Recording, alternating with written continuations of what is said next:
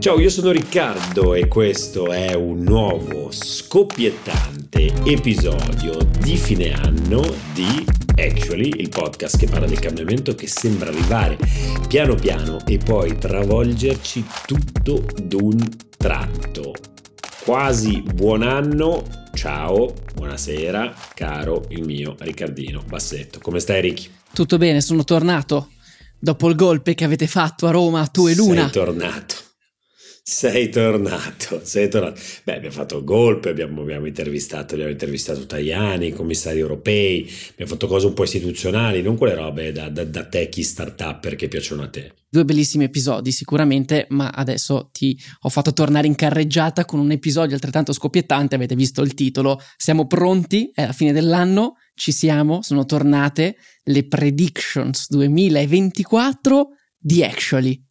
Ah, che bel momento, non vedevo l'ora. Oh yeah, che, che sexy. Vi, vi, aggiungo un'altra cosa, io in questo momento sono eh, per qualche giorno eh, um, all'estero, eh, in Portogallo, e, um, e, e, si è occupato Ricky di, di, di, fare questo grande lavoro di raccolta uh, di, queste, di, queste, prediction, uh, delle tante persone che ce l'hanno volute uh, mandare, quindi le sto ascoltando sostanzialmente in diretta con voi e vedremo di commentarle nella maniera più puntuale possibile. Io direi, Ricky, con cosa, con cosa partiamo? Con chi partiamo soprattutto? Partiamo con uno degli ultimissimi ospiti che abbiamo avuto qui su Actually, eh, o meglio, un ospite che doveva venire qui su Actually e poi tra una cosa e l'altra con la vostra andata a Roma non è riuscito a venire, eh, Vincenzo Tiani che avevamo chiamato per darci delle spiegazioni su cosa stava succedendo nel mondo della regolamentazione in Europa, su mondo AI, Digital Service Act, Digital Markets Act. Il 2023 è stato sicuramente un anno mega importante, l'abbiamo detto nell'ultimo, eh, nell'ultimo episodio, nel quale mi chiedevi addirittura quale fosse la mia actually person dell'anno e ti ho giustamente risposto eh, il commissario Breton. Abbiamo chiesto quindi a Vincenzo che cosa dobbiamo aspettarci dal 2024, eh, dal mondo del settore della regolamentazione, che cosa invece devono aspettarsi le grandi aziende tecnologiche di tutto il mondo. Partiamo, partiamo allora con la prima prediction di Vincenzo Tiani. Vai. Ciao Riccardi, buone feste, buone feste a tutti gli ascoltatori di Actually. Allora, le mie previsioni per questo 2024 eh, riguardano pochi temi, sicuramente l'AI. Come sapete, l'8 dicembre è stato trovato l'accordo politico sull'AI Act, il regolamento europeo sull'intelligenza artificiale. La mia previsione è che arriverà, verrà autorizzato, verrà firmato, che però non è così scontato, nel senso che è già successo proprio qualche giorno fa che la direttiva europea su rider e gig worker avesse passato l'accordo politico, ma poi alla fine eh, fosse naufragata. Eh, quindi mh, lo vedo improbabile, ma non è impossibile, quindi confido che l'AI Act passerà nelle votazioni di eh, diciamo fra gennaio, febbraio e marzo al più tardi, anche perché se non passasse non riusciremo ad avere un testo entro la fine del mandato che finirà a giugno con le elezioni europee. Quindi spero davvero che ciò succeda. Ecco, interrompiamo un attimo qua la prediction di Vincenzo perché eh, ce ne ha mandate di molto strutturate AI Act, ci siamo già espressi, o meno perlomeno io mi sono espresso in termini, diciamo così, no, non di merito ma di metodo, dicendo, eh, dicendo che, che, che, ho qualche perplessità eh, rispetto a questa tendenza regolatoria e anche anticipatoria, se vogliamo, dei fenomeni eh, qui eh, in, in, Europa. Nel merito poi ribadisco, eh, inviteremo Vincenzo a parlare un po' eh, del testo. Che dire, lui scommette sul il, il, il passaggio eh, del, del, del, voto, non è scontato davvero perché i mesi sono, sono pochissimi, è chiaro che probabilmente eh, von der Leyen ha tutto l'interesse a far sì che un, un, provvedimento del genere venga adottato prima della fine del suo, del suo, mandato sarebbe sicuramente una bella medaglia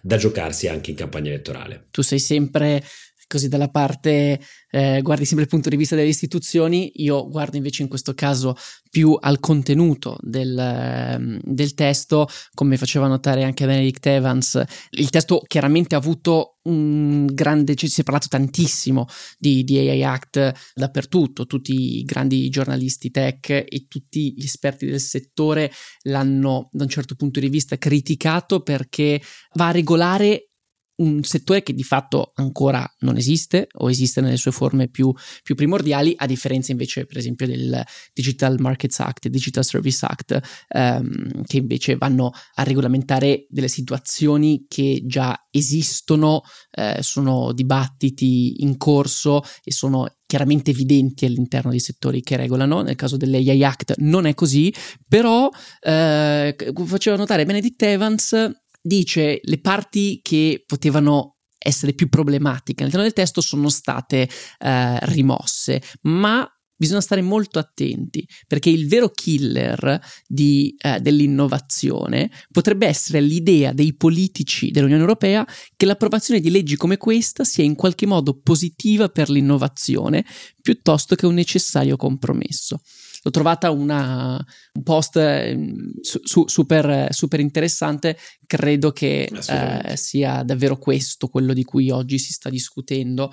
Eh, vedremo, non possiamo fare altro che, che attendere, vedere quali saranno, quali saranno, gli sviluppi. Ricordiamo che comunque dal momento in cui il testo verrà approvato non entrerà in vigore almeno per due anni, quindi parliamo almeno per il 2026 e capiremo poi nel 2026 se questo testo sarà un blocco all'innovazione o invece sarà riuscito a Uh, creare un, un, campo definito, un campo regolatorio all'interno del quale le aziende possono poi continuare ad innovare e operare. Sì, eh, la cosa che bisogna dire secondo me, dal punto per, per spezzare una lancia in favore de, degli amici della Commissione europea, rimane, guardate cosa sta succedendo negli Stati Uniti, la causa incredibile del New York Times a OpenAI e eh, Microsoft.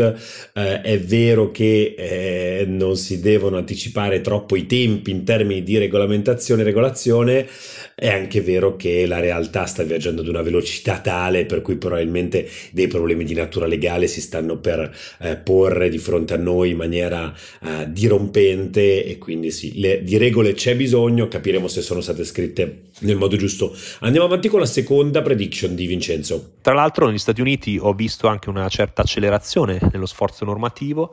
Uh, da parte dell'amministrazione Biden, ma anche delle amministrazioni locali, della FTC, quindi vedo certa, diciamo, certo impegno anche dall'altro lato dell'Atlantico. Su DMA invece prevedo contenzioso, eh, prevedo in realtà già sta succedendo, alcuni gatekeeper stanno contestando la designazione della commissione e, e in generale vedo anche un forte vento di cambiamento nel settore della concorrenza con una commistione sempre più forte con la privacy ormai diciamo, i dati sono al centro dell'economia e sono in sempre più regolamenti e, e mentre un tempo nella concorrenza era, diciamo, la, la, quello che si andava a guardare era il prezzo finale per il consumatore eh, adesso quello che vedo invece è eh, diciamo, chi ha i dati ha il potere, motivo per cui abbiamo un DMA già diciamo, giusto per gatekeeper, quindi per le aziende più grandi, eh, ma in generale la, con questa commissione con la protezione personale dei dati eh, si sta già verificando. DSE, il Digital Services Act, ne abbiamo parlato quest'anno più di una volta, avrà un ruolo importantissimo nel controllo della disinformazione. L'abbiamo visto di recente su Musk eh, per quanto riguarda la, la guerra in Israele. E Israele-Palestina. Le elezioni europee di giugno però saranno forse la, uh, diciamo, la prova finale. Se pensiamo che poi eh, già la disinformazione di per sé è un problema, ma con l'AI generativa, la possibilità di creare testo, foto e video, uh, questo rischio sarà ancora più consistente e le piattaforme avranno, hanno già l'obbligo di verificare che non ci sia un rischio sistemico uh, e un abuso delle proprie piattaforme, dei propri strumenti per diffondere disinformazione. Dall'altro d- bisognerà invece gettare un occhio anche sul regolatore, perché la Commissione ha una sorta di potere, eh, diciamo, speciale in casi di imminente pericolo e bisogna anche verificare che non ne abusi perché ovviamente poi il rischio è che si vada a finire nella censura. Da ultimo, sempre su questo tema, confido anche che le piattaforme nei prossimi tempi eh, siano più specifiche sulle motivazioni per cui rimuovono i nostri diciamo, i contenuti che abbiamo pubblicato, perché mh, anche se il DSA è già in vigore, ho visto di recente alcuni contenuti rimossi, alcuni screenshot e in realtà non c'era nessuna indicazione diciamo, più specifica, era sempli- una semplice comunicazione che andavano contro le linee guida della community. Quindi confido che questo cambi presto. Poi abbiamo in realtà altri regolamenti che nessuno conosce, il Data Governance Act già in vigore, il Data Act è stato approvato da poco e anche questi diciamo, vedranno la loro forza diciamo, esprimersi nei prossimi mesi. Devo dire da concludere per quanto riguarda l'Europa, nel digitale ormai quello che è stato fatto è stato fatto, un sacco di regolamenti e direttive e quindi i prossimi anni, partendo da quel 2024, saranno dedicati soprattutto all'implementazione, alla compliance, a capire come le aziende devono mettersi in regola prima che queste nuove norme entrino in vigore in maniera effettiva. Un saluto a tutti e buon anno. Beh, che dire, eh, qui eh, c'è, po- c'è, poco da commentare, nel senso che è molto fattuale l'analisi di, di, di Vincenzo. Um, la cosa forse più interessante che secondo me anche noi qui come community actually dovremmo guardare con grande interesse è, questo discorso diciamo dell'anno elettorale no? l'anno elettorale i servizi e, e, il DSA in particolare secondo me la parte sulla concorrenza e la privacy semplicemente sottoscrivo quello che diceva uh, uh, Vincenzo ma questo anno di elezioni queste piattaforme verrà, sarà davvero un enforcement così uh, netto da parte della commissione rispetto, rispetto ai contenuti che verranno pubblicati, come è sembrato potrebbe essere l'approccio a valle di quanto accaduto nel caso X Gaza-Israele, eh, oppure invece sarà un po' di nuovo un liberi tutti. Eh, chi lo sa, però molto interessante secondo me aprire un occhio con particolare attenzione a, a questo anno elettorale e come le piattaforme digitali si rapporteranno alle elezioni. Assolutamente, elezioni, ricordiamo, non saranno solo negli Stati Uniti, eh, che probabilmente sono quelle più attese e quelle eh, su quali le piattaforme ma, verranno messe di più alla prova, ma eh, verranno in Europa, eh, ci saranno addirittura in India. A questo proposito, io passerei alla seconda prediction legate a, um, appunto alla geopolitica eh, con Silvia Boccardi, ehm, host del podcast Globally. Sentiamo che cosa ci ha detto. Cosa possiamo aspettarci per il 2024? Eh, il report di ISPI di quest'anno e noi a Globally abbiamo parlato della grande eh, frammentazione perché in qualche modo eh, non è che il mondo ci sembra che si stia complicando, si sta davvero complicando, cioè eh, stiamo passando da un mondo a blocchi, quindi di eh, dualismo americano-sovietico al mondo a pezzi, quindi le superpotenze, a un nuovo sistema in cui ci ritroviamo una grande frammentazione, moltissimi, moltissimi pezzi diversi su più livelli, ma partiamo dall'inizio, partiamo dalla eh, frammentazione tra paesi, quindi i vari blocchi come ad esempio gli Stati Uniti, l'Europa, eccetera, si divideranno sempre di più tra di loro, ma non solo i blocchi come Stati Uniti e Europa, anche eh, blocchi più ampi come quello che in modo anche magari paternalistico abbiamo chiamato il sud globale eh, o il nord globale, ci saranno sempre di più paesi con agende diverse, situazioni economiche e politiche diverse e quindi di conseguenza con desideri diversi, una frammentazione appunto politica. Poi c'è la frammentazione economica, siamo abituati appunto alla globalizzazione e la globalizzazione sta iniziando a mostrare le prime crepe, ecco. Siamo appunto abituati ad avere queste catene eh, in qualche modo mondiali del valore che si estendevano su tutto il globo, si commercializzava, si creavano dei prodotti che eh, venivano composti da eh, pezzi che venivano da ovunque. Sempre di più vedremo nel 2024 questo fenomeno del reshoring o nearshoring, quindi fondamentalmente un riavvicinamento delle catene del valore in posti che sono considerati in qualche modo sicuri, politicamente sicuri. E infine ci sarà un po' sempre di più, eh, l'abbiamo visto purtroppo anche negli ultimi anni, questo crollo della fiducia tra stati e quindi di conseguenza un innalzamento della spesa militare per prepararsi ad eventuali guerre che abbiamo visto eh, purtroppo scoppiano anche vicino a noi. Infine il 2024 sarà un anno molto particolare dal punto di vista delle elezioni, eh, sarà il, l'anno delle grandi elezioni quasi 80 paesi con una popolazione totale di più di 4 miliardi di persone andranno a votare nel 2024. Eh, significa fondamentalmente che più della metà della popolazione l'anno prossimo andrà a votare. Insomma, ne vedremo delle belle. Wow, wow, che, che, che, che... statistica, che statistica. E che domanda... Bisognerà ascoltare Globally tutto l'anno, l'anno prossimo. Esatto, e che domanda complicata che abbiamo fatto a Silvia, grazie davvero Silvia. Devo dire, eh, per, così, per, per eh, competenza di materia, mi soffermerei solo due parole eh, sulla questione delle catene del valore eh, e, delle, delle, supply chain, quello che sta accadendo e sta venendo commentato anche così tanto nel Mar Rosso rischia di essere davvero un colpo un colpo fortissimo alle catene di approvvigionamento uh, um, mondiale, uh, nello specifico per l'Europa il fatto di non far passare le merci dal Mar Rosso sappiamo che in questo momento il Mar Rosso è messo a rischio dagli attacchi degli Houthi, gli yemeniti sostenuti eh, dall'Iran che stanno attaccando in maniera abbastanza indiscriminata eh, i cargo che passano dal Golfo per poi arrivare al canale di Suez. È un ennesimo eh, segno o forse colpo alle catene del valore eh, sparse in giro per il mondo, il più, colpo più forte sicuramente gliel'ha dato Biden con la sua Bidenomics e quindi questo super protezionismo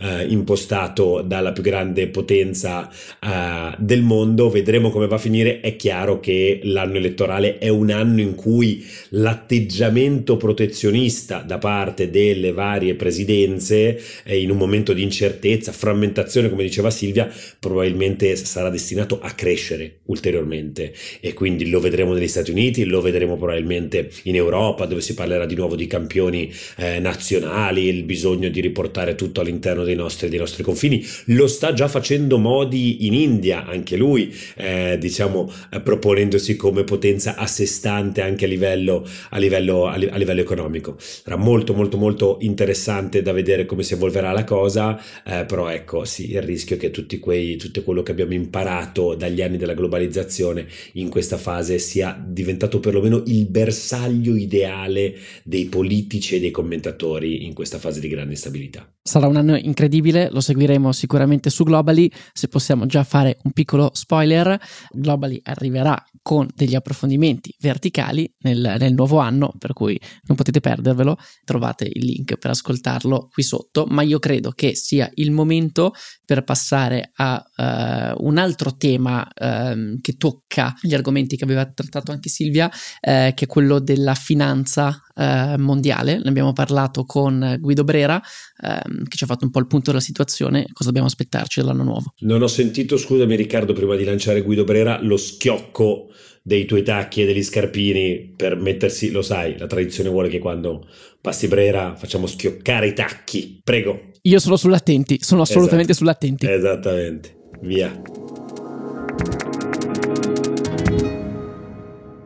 Allora, diciamo che nel 2023 abbiamo avuto un anno difficilissimo sotto il profilo della geopolitica, due guerre, prezzi delle materie prime che sono saliti, eventi che hanno sconvolto il mondo. Le banche centrali si pensava avessero completamente perso la guerra contro l'inflazione, hanno alzato in maniera aggressiva i tassi, e alla fine però il mercato azionario è salito, il Nasdaq non aveva mai fatto una performance come quella di quest'anno dal 1999. I tassi di interesse persino dopo che si erano impennati causa il fallimento della Silicon Valley Bank e poi l'onda che è arrivata in Europa con il salvataggio in extremis del Credit Suisse, anche i tassi a fine anno hanno cominciato a scendere in maniera sostanziale. Quindi alla fine il mercato ha festeggiato. Sono andati bene gli azionari, sono andati bene alla fine gli obbligazionari, sono andate molto bene le banche e l'unica parte del mercato che ha sofferto moltissimo è stata la parte legata alla Cina che ha registrato delle performance eh, molto negative sotto il profilo della tecnologia. Tutte le previsioni che si erano fatte nel per il 2023 sono state più o meno disattese. Anche la performance dei grandi fondi, gli hedge fund, non è stata una performance eccellente nel 2023, malgrado i mercati abbiano festeggiato. Quindi le previsioni per il 2024 sono sono molto complicate. Da un lato abbiamo le elezioni e di solito in un anno elettorale è difficile vedere mercati negativi. Dall'altro entriamo con gli indici molto tirati, no? gli indici azionari, e di buono c'è che la parte obbligazionaria probabilmente continuerà a fare abbastanza bene. Avremo un anno dove le banche dovranno essere più accomodanti, hanno fatto il loro mestiere. È ovvio che in America è stato più facile per la banca centrale perché l'inflazione americana era un'inflazione, un surriscaldamento chiaramente dovuto eh, alla domanda forte e a, una, a un livello di quasi piena occupazione e quindi eh, la politica monetaria ha esercitato esattamente il suo eh, potere migliore, quello di raffreddare per quanto possibile l'economia. In Europa l'inflazione era anche un'inflazione dovuta alle materie prime e quindi il rialzo dei tassi è stato più scivoloso e potrebbe comportare eh, una, un hard landing, che vuol dire quasi una mini recessione, quindi un prodotto interno lordo a livello di aggregato europeo negativo. Oggi quindi ci troviamo di fronte a un bivio. Le cose potrebbero essere ancora tutte orientate al bel tempo, ovvero eh, un soft landing in America e in Europa, un'inflazione che scende, i tassi che si assestano, eh, sì da permettere alle banche di ricominciare questo ciclo di ribasso dei tassi. Dall'altro lato ci potrebbero essere dei, dei piccoli intoppi delle curve, anche importanti, anche a gomito. Magari si scoprirà che l'inflazione in un mondo post-globalizzato eh, è sempre alta, troppo alta l'inflazione strutturale, quindi i tassi interessi saranno sempre un po' alti e quindi il premio a rischio per l'azionario sarà più elevato. Ecco, sarà un anno di risposte più che di domande. Se l'intelligenza artificiale riuscirà a risolvere i problemi come pensiamo, come pensano in molti, della medicina, se riuscirà a risolvere i problemi del climate change, sarà un anno veramente dove ci dovranno essere delle risposte alle tante domande che ci siamo posti nel 2023. Di sicuro il 2024 sarà l'anno dove gli assetti globali si sistemeranno in un verso o nell'altro. Speriamo però che i due problemi che affliggono in questo momento il nostro mondo, ovvero le guerre e la terza vera guerra mondiale, che è la guerra contro il climate change, vengano risolti. Che dire, che dire, un, un, un un saggio eh, da chi eh, ha lavorato per, per, per, tanti anni e continua a svolgere un ruolo importante sui, sui, sui mercati, estremamente concrete sempre queste persone eh, di finanza, in particolare eh, il nostro, il, nostro, Guido per, per, sentire di più di questi pensieri, di queste, eh, e, e, di queste visioni. Eh, vi invitiamo tra l'altro ad ascoltarvi sempre Black Box, che è un podcast settimanale di, di Cora con, con appunto curato e, condotto da, da, da Guido. Eh, sarà un anno di risposte, mi piace, mi piace molto questa, questa idea che stiamo lì dove eh, passeremo l'anno a, ad attendere risposte sulle tante domande che ci siamo fatti nell'ultimo, nell'ultimo, nell'ultimo biennio. Altra cosa molto interessante, di nuovo da scaffato uomo di finanza che dice Guido, è un anno di elezioni e raramente i mercati vanno male eh, sotto, sotto elezioni perché le tante emozioni fanno muovere molto le compravendite. E direi che ha detto tutto, ha detto tutto il capo. Io aggiungerei una cosa, eh, oltre a un anno di, di risposte, credo che possa essere anche un anno di scoperte perché mi sto rendendo sempre più conto che la, la, la, mia generazione che si è affacciata al mondo del lavoro e quindi al mondo poi del risparmio e dell'investimento negli ultimi anni ha vissuto una fase molto strana che tutti definivano tale ma che in realtà facevamo fatica a capire il motivo per cui fosse strana dato che per noi era sempre stata la realtà Invece questo nuovo assetto dell'economia, della finanza eh, mondiale ci sta portando a fare delle, delle, nuove scoperte, per esempio il mercato obbligazionario che non avevamo considerato, parlo sempre di piccoli investitori, piccoli persone che escono dal, da, da, dalle business school nel quale gli hanno raccontato un certo tipo e li hanno formati verso questo settore. Ecco, io eh, mi sto trovando negli ultimi mesi a scoprire dei nuovi strumenti, eh, ho un, eh, un, conto svincolato che mi rende il 4% anno sulla liquidità, che era che una cosa che non, non, che, che non, sapevo che esistesse, eh, perché siamo entrati noi all'interno di questo, di questo mondo con eh, questi ideali di enormi eh, rendimenti di aziende tecnologiche e quindi parlo di azionario, eh, ma parlo anche di scommesse più rischiose di cui spesso adesso non, non, non, linciatemi per la parola scommesse, però di cui parlo qui su, eh, su Actually come il mondo delle criptovalute e invece in questo nuovo assetto stiamo scoprendo e scopriremo sempre di più dei nuovi, dei nuovi asset interessanti. Per esempio, se voi fate una ricerca oggi eh, sul mondo obbligazionario, vedrete che c'è un'impennata di contenuti, per esempio su YouTube, di creator che parlano di questi temi e che cominciano a parlare di obbligazioni cosa impensabile fino, fino a un anno, un anno fa. Benissimo, direi di passare alla prossima prediction. Andrei con un po' di clima e ambiente con la nostra Silvia Lazzaris. Ciao Ricky. Allora, intanto se il 2023 è stato l'anno più caldo mai registrato, il 2024 potrebbe già battere il record. Secondo il Met Office britannico, la temperatura media globale sarà ancora più alta nel 2024 rispetto al 2023 in media. Sappiamo già che la plastica diventerà una questione sempre più geopolitica l'anno prossimo, infatti Entro la fine dell'anno prossimo si dovrebbe arrivare alla firma di un trattato internazionale per ridurre l'impatto della plastica sugli ecosistemi. E in questo momento l'ostacolo principale dei negoziati è uno scontro tra due interpretazioni diverse del problema della plastica. Nella prima interpretazione il problema della plastica è per lo più il suo smaltimento, mentre nella seconda interpretazione il problema è più che altro la plastica stessa come forma di inquinamento onnipresente. E quindi se dovesse vincere la prima interpretazione il trattato si concentrerà su questioni di economia circolare, mentre se dovesse vincere la seconda ci si concentrerà sulla natura stessa della plastica e quindi sulla sua produzione. Un'altra cosa che sarà importante per l'anno prossimo è come le elezioni europee saranno decisive per il futuro del Green Deal Um, infatti noi sappiamo che negli ultimi cinque anni la Commissione europea di von der Leyen ha proposto e costruito questo quadro politico per raggiungere la neutralità climatica entro il 2050, però le elezioni europee del 2024 determineranno se la prossima Commissione e il prossimo Parlamento continueranno o meno su questa strada. E già dall'inizio della campagna elettorale sappiamo che ci sono possibili cambiamenti nelle politiche climatiche e ambientali europee, quindi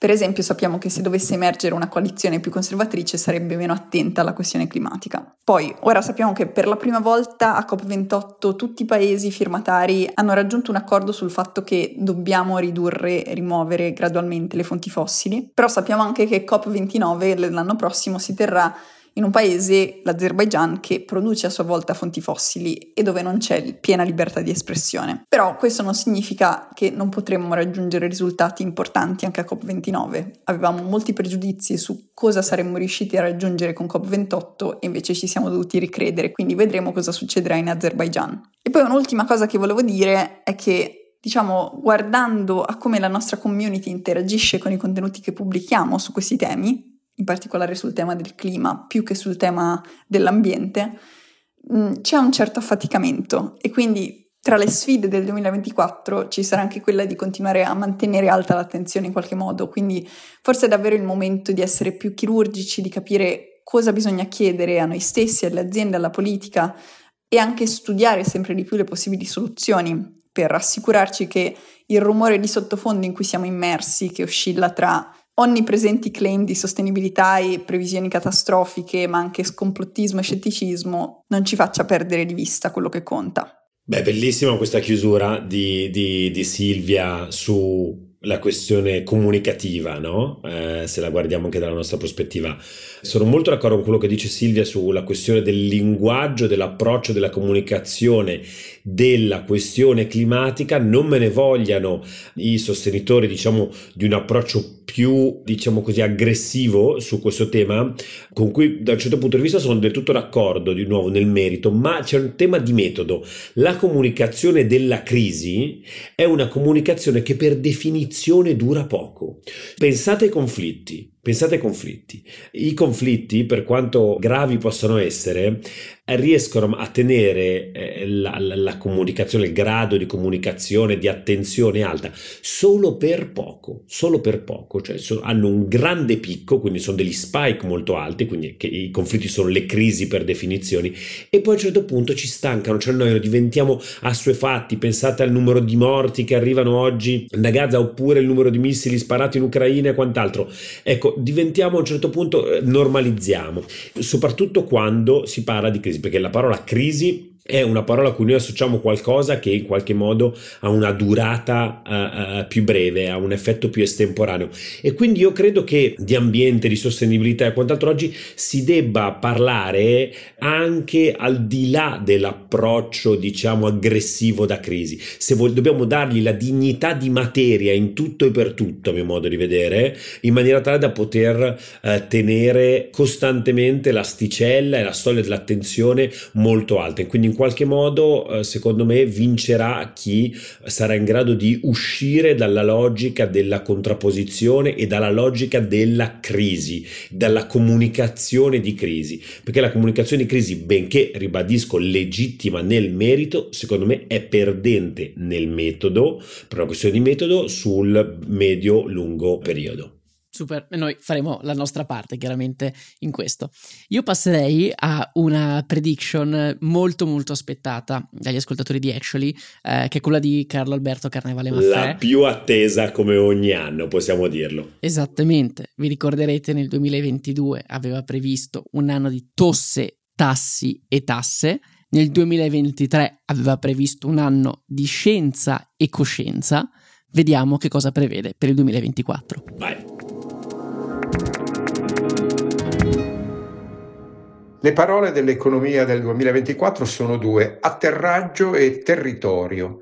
Atterraggio perché ci si aspetta che eh, la traiettoria di eh, stabilizzazione, la famosa atterraggio morbido, avvenga eh, sotto la guida di banche centrali che ormai sono determinate a uscire dal ciclo di crescita dei tassi di interesse e quindi accompagnare l'economia verso una fase di risalita nei prossimi mesi o nei prossimi quantomeno un paio d'anni. Territorio perché eh, andiamo verso una regionalizzazione dell'economia globale con un isolamento della Cina eh, crescente, la Russia ha già fatto di suo e il nuovo confine si chiamerà carbonio, eh, perché saranno le regole degli scambi carbonici già attive in Europa e probabilmente negli Stati Uniti a definire il nuovo protezionismo del terzo millennio. Quindi terra e carbonio, due elementi chimici che definiranno le chiavi di lettura dell'economia non solo dell'anno prossimo, ma negli anni a venire. Vabbè, ma che spettacolo! Atterraggio e territorio. Queste sono le parole del 2024, condensate in un minuto. È straordinario. È sempre straordinario il prof. Eh, lo adoriamo e vedrete quest'anno avremo una sorpresa che riguarda anche il professor Carlo Alberto Carnevale Maffè, eh, ma ve la, ve, la, ve la, mm, comunicheremo con maggiore contezza eh, nei primi mesi di questo 2024. Eh, meraviglioso. La questione dell'atterraggio la trovo naturalmente centrale, si ricollega molto. È interessante vedere come queste prediction si, si parlino le une con le altre, si ricollega con quello che diceva Guido Guido eh, Brera e si ricollega invece nella seconda, nella seconda, parte della sua prediction con quello che diceva eh, Silvia eh, Boccardi sulla questione, sulla questione cinese, sul maggiore, sulla maggiore frammentazione a livello globale. Grazie mille prof, eh, ce li segniamo qui in grosso sulla nostra eh, lavagna. Atterraggio, atterraggio e territorio. E territorio. Allora, andiamo oltre. Prossima prediction. Prossima prediction è di Ala Daveni eh, che ci racconta che anno è stato per le start-up e cosa dobbiamo aspettarci per il 2024. Ciao Ricky, in generale io sono un ottimista, quindi le mie previsioni per il 2024 sono tutte abbastanza positive. Ti direi, partendo dalla situazione macroeconomica, ovviamente mi aspetto un anno ancora abbastanza difficile, ma non è necessariamente un male per il nostro settore, nel senso che quando il costo del denaro è così alto, in generale dal lato degli investitori c'è molta più disciplina nell'investire, dal punto di vista dei founder c'è meno competizione sia sul talento che sulla raccolta di capitali.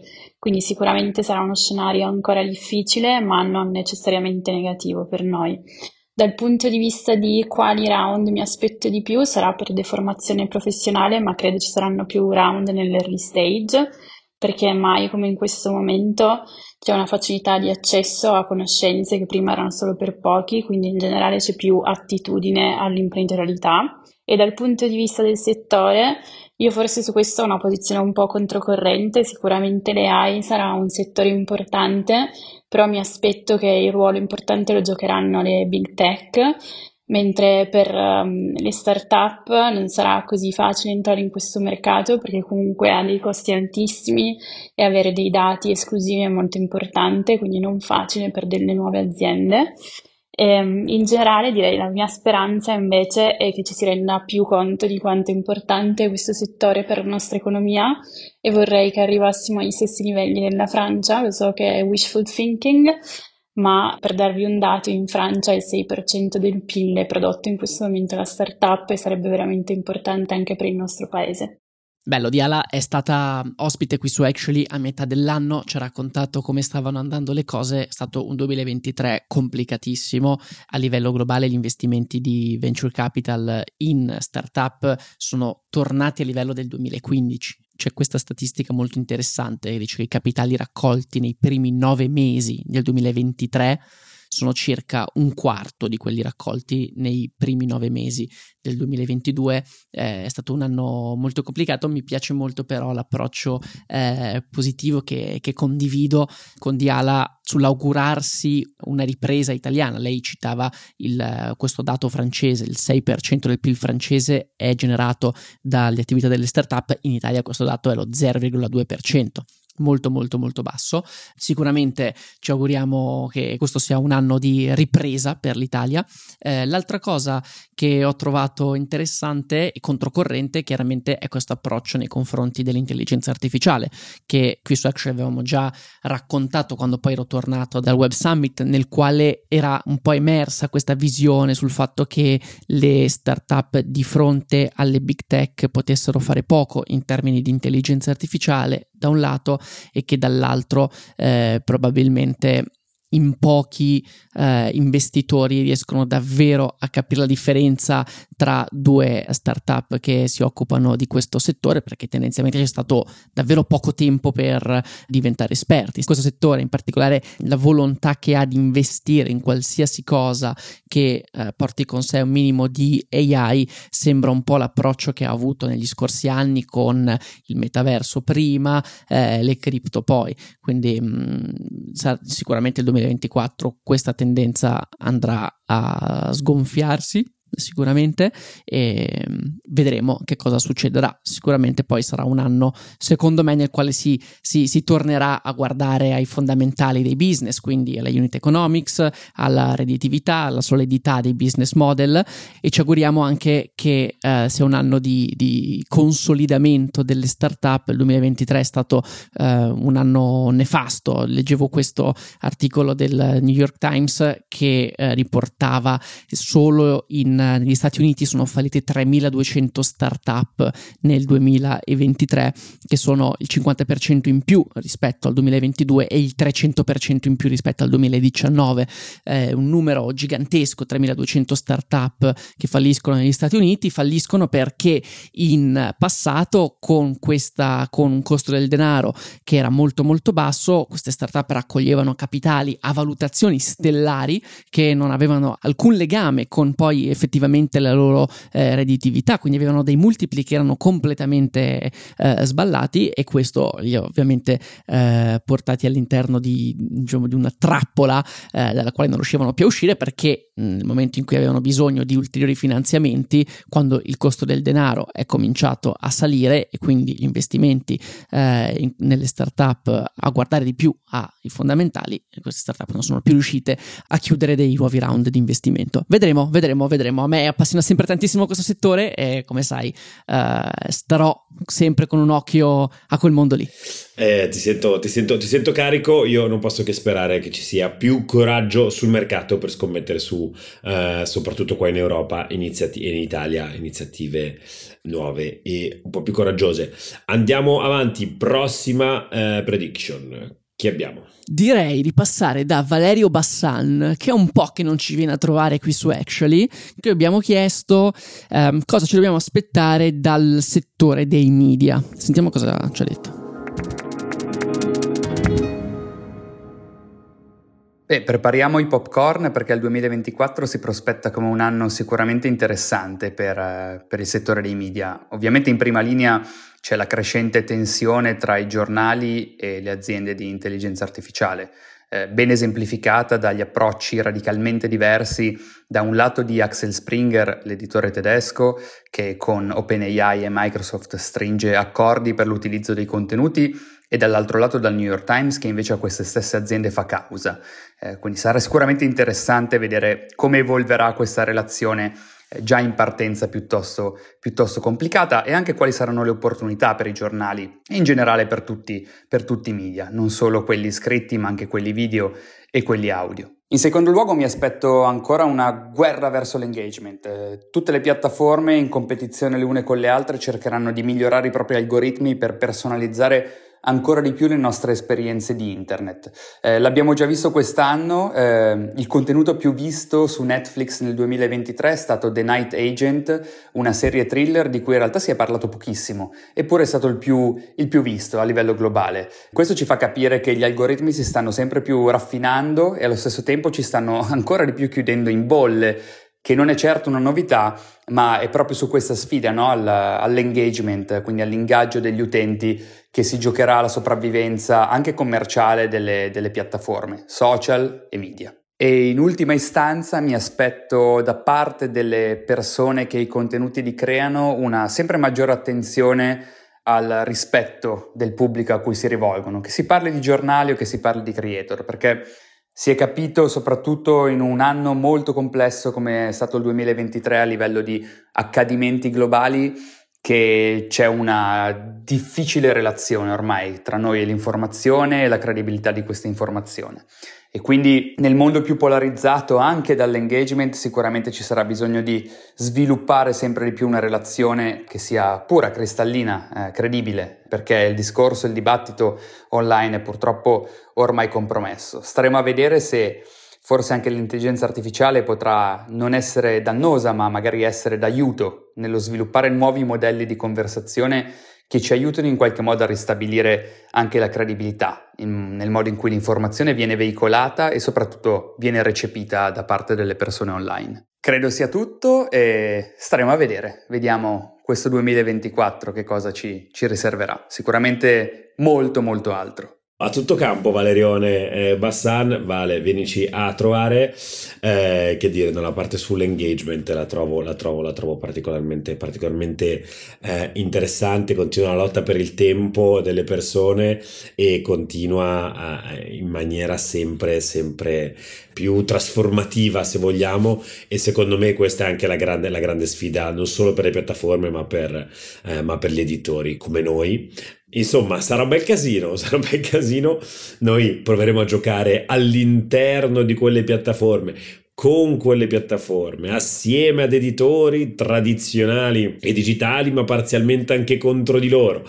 Uh, sicuramente, sicuramente mi sento di dire che giocheremo la partita della trasparenza e della cura del contenuto nei confronti della, della, della nostra community. Uh, il conflitto in Medio Oriente ci ha uh, insegnato molto da questo, da questo punto di vista.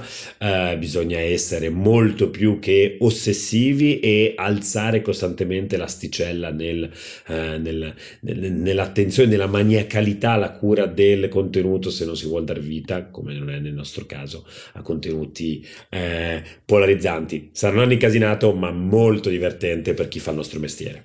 Io ho una sorpresa per te adesso che si lega molto a mm, quello che abbiamo sentito eh, raccontato da, da Valerio perché abbiamo chiesto anche a Andrea De Cesco di raccontarci invece che anno sarà per i podcast. Yeah. Eh, se Valerio ci ha dato una visione dall'alto, Andrea va nello specifico su proprio effettivamente quello che dicevi tu, il nostro, il nostro mestiere qui su Actually.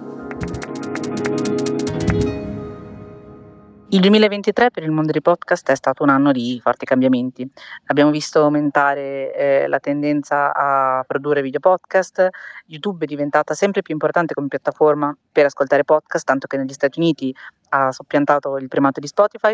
L'intelligenza artificiale, l'utilizzo dell'intelligenza artificiale dilaga sempre di più anche nel mondo dell'audio eh, parlato on demand e poi abbiamo visto tutti come Spotify in questo settore ha cambiato drasticamente rotta se prima era sui podcast in esclusiva e sugli accordi milionari con celebrità per produrre podcast in esclusiva che puntava con la speranza, l'obiettivo di attrarre così abbonati, ecco, abbiamo visto che questa strategia non ha puntato e ora invece eh, per cercare di rendere redditizio questo settore sta puntando invece sulla monetizzazione tramite pubblicità. Cosa possiamo aspettarci per il 2024? Da una parte credo che ecco, eh, i due trend che ho detto eh, che menzionato poco fa, quindi quello dei video podcast, l'importanza crescente di YouTube, sicuramente aumenteranno, così come molto probabilmente vedremo sempre più eh, podcast sintetici realizzati con l'intelligenza artificiale. Credo che proseguirà anche eh, un trend che già si è rivelato molto importante nel 2023, ossia quello dei branded podcast, ossia dei podcast realizzati per raccontare eh, la storia o i servizi o i prodotti di una determinata azienda e, e, allo stesso tempo credo che ci sarà una distinzione sempre più netta fra eh, podcast intesi come mh, strumenti di, di, servizio, podcast intesi come forma di intrattenimento e poi podcast intesi come vera e propria forma d'arte. Eh, ultimo tema, la, la monetizzazione, no? che è il grande punto di domanda del, di questo settore, come fare a fare soldi con i podcast. Ecco, la pubblicità per il momento ancora non paga, c'è un grandissimo lavoro di evangelizzazione da fare per ehm, far capire anche alle aziende che investono quanto sia efficace poi la pubblicità nei podcast, ci sono moltissimi studi che lo dimostrano. Ecco, se il lavoro di evangelizzazione che i principali attori del settore eh, stanno facendo risulterà funzionale, forse finalmente mh, inizieremo a vedere che la pubblicità nei podcast inizierà a pagare un po' di più. Sicuramente credo che sarà importante per i podcaster indipendenti soprattutto iniziare a insistere sempre di più sulle community in modo a tentare eh, questa strada come strada di monetizzazione, quindi provare a fare prodotti di qualità in grado di eh, affezionare il proprio pubblico e monetizzare così appunto la propria community. In questo contesto così un po' turbolento, quello che è sicuro è che ad oggi i podcast fanno parte eh, a pieno titolo della nostra società e della nostra cultura. Questo lo dimostra il fatto che se ne parla sempre più spesso, anche in contesti non di nicchia ma molto pop, e poi eh, il fatto che il numero di persone che ascoltano è sempre più alto.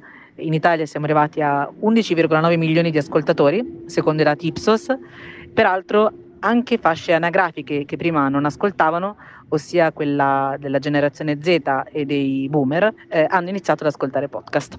Posso dire, è il lavoro di evangelizzazione. Io mi soffermo solo su quello. Anche noi facciamo quel lavoro di evangelizzazione. Eh, scherzi a parte, è fondamentale, fondamentale. Le tante aziende che ci ascoltano anche qua. Eh, il mercato della pubblicità è un mercato estremamente emotivo, estremamente abitudinario e per portare nuove abitudini bisogna creare cultura attorno ai nuovi prodotti. In Italia siamo ancora un pochino uh, indietro da questo punto di vista. Però ecco, quel lavoro lì, quel lavoro lì lo vediamo, abbiamo assistito in questi mesi a, a, a tante scene, diciamo appunto, di, di, di, evangelizzazione da parte di agenzie, centri media, produttori di podcast e quant'altro nei confronti delle aziende, per fargli capire che sì, che i podcast non hanno quei numeroni che hanno i video su YouTube da un milione e mezzo di visualizzazioni, non hanno quei numeroni che ha uno spot eh, in televisione in prima serata su Rai 1, ma hanno una efficacia e una qualità in termini di penetrazione del messaggio imparagonabile rispetto, rispetto ad altro ed eccoci qua quindi anche io sbam vi ho buttato lì un mio tentativo di evangelizzazione che altro dire sul resto Ricky? Ma eh, c'è l- una parte di, di, di, analisi del business model di, di, Spotify che a me affascina tantissimo. Spotify, mh, mm, l'abbiamo raccontato durante l'anno, ha vissuto questo eh, terremoto circa a metà dell'anno quando ha deciso di non investire più su podcast proprietari, eh, probabilmente rendendosi conto che la strategia che avevano portato avanti, che era una strategia da, dal mio punto di vista di imitazione di ciò che era stato fatto eh, da Netflix non portava i risultati sperati.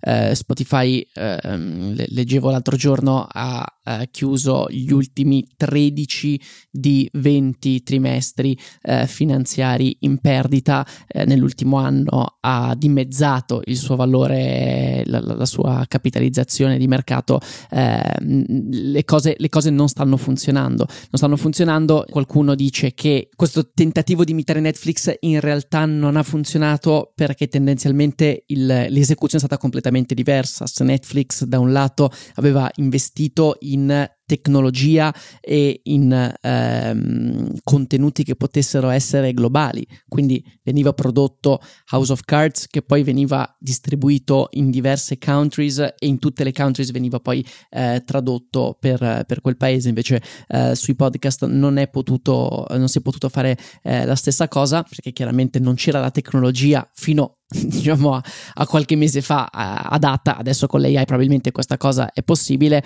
eh, per cui un contenuto che veniva realizzato per il mercato US rimaneva all'interno del mercato US. Pensiamo a Joe Rogan e al suo accordo eh, multimilionario per l'esclusività del, del suo podcast. C'è un, altro, c'è un altro tema che è quello della pubblicità. Netflix, lo sappiamo bene, di recente ha introdotto un nuovo piano con la pubblicità, un piano comunque a pagamento eh, Spotify invece continua a mantenere un uh, approccio completamente diverso per il quale l'accesso alla piattaforma è gratuito per, per, chiunque e chi non paga un abbonamento eh, vede la pubblicità. Per Netflix invece eh, l'abbonamento con la pubblicità è semplicemente un abbonamento un pochino più economico. Io mi aspetto che probabilmente eh, Spotify a un certo punto arriverà a convertirsi sullo stesso modello di Netflix. Eh, ricordiamo che tra l'altro leggevo quest'altra statistica interessante per Spotify eh, l'obiettivo è quello di raggiungere il 20% del suo fatturato in ricavi pubblicitari,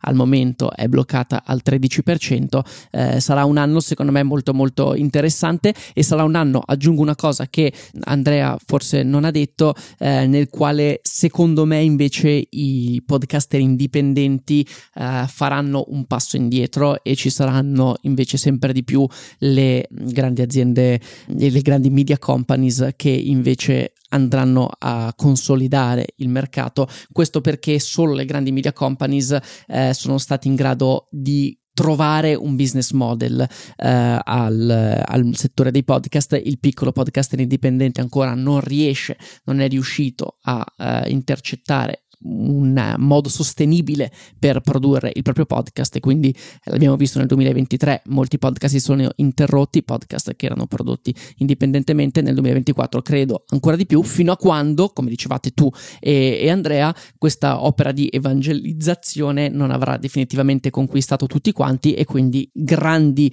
eh, marketing budget verranno allocati su questo settore e quindi torneranno i podcaster indipendenti Ok, direi che abbiamo snocciolato tutte le nostre previsioni per il 24. Mi, mi, mi, confermi? Direi di sì, direi di sì. È stata una bellissima cavalcata. Beh, lunga, bella e ricca di quei messaggi da tenersi lì nel cassetto. Sarà bello anche poi nel corso degli inviti che faremo a tutte queste persone nel corso, nel corso dell'anno poi andare a rinfacciare oppure invece andare a, se vogliamo, eh, accreditare ulteriormente la credibilità eh, dei, nostri, dei, nostri, amici e delle nostre amiche eh, che oggi sono state così gentili da mandarci eh, queste eh, predictions. Una figata, sarà un anno per noi eh, pazzesco. Actually sarà sempre qua al vostro fianco eh, per darvi una mano a far fronte a questo cambiamento che sembra arrivare piano piano e poi travolgerci tutto d'un tratto.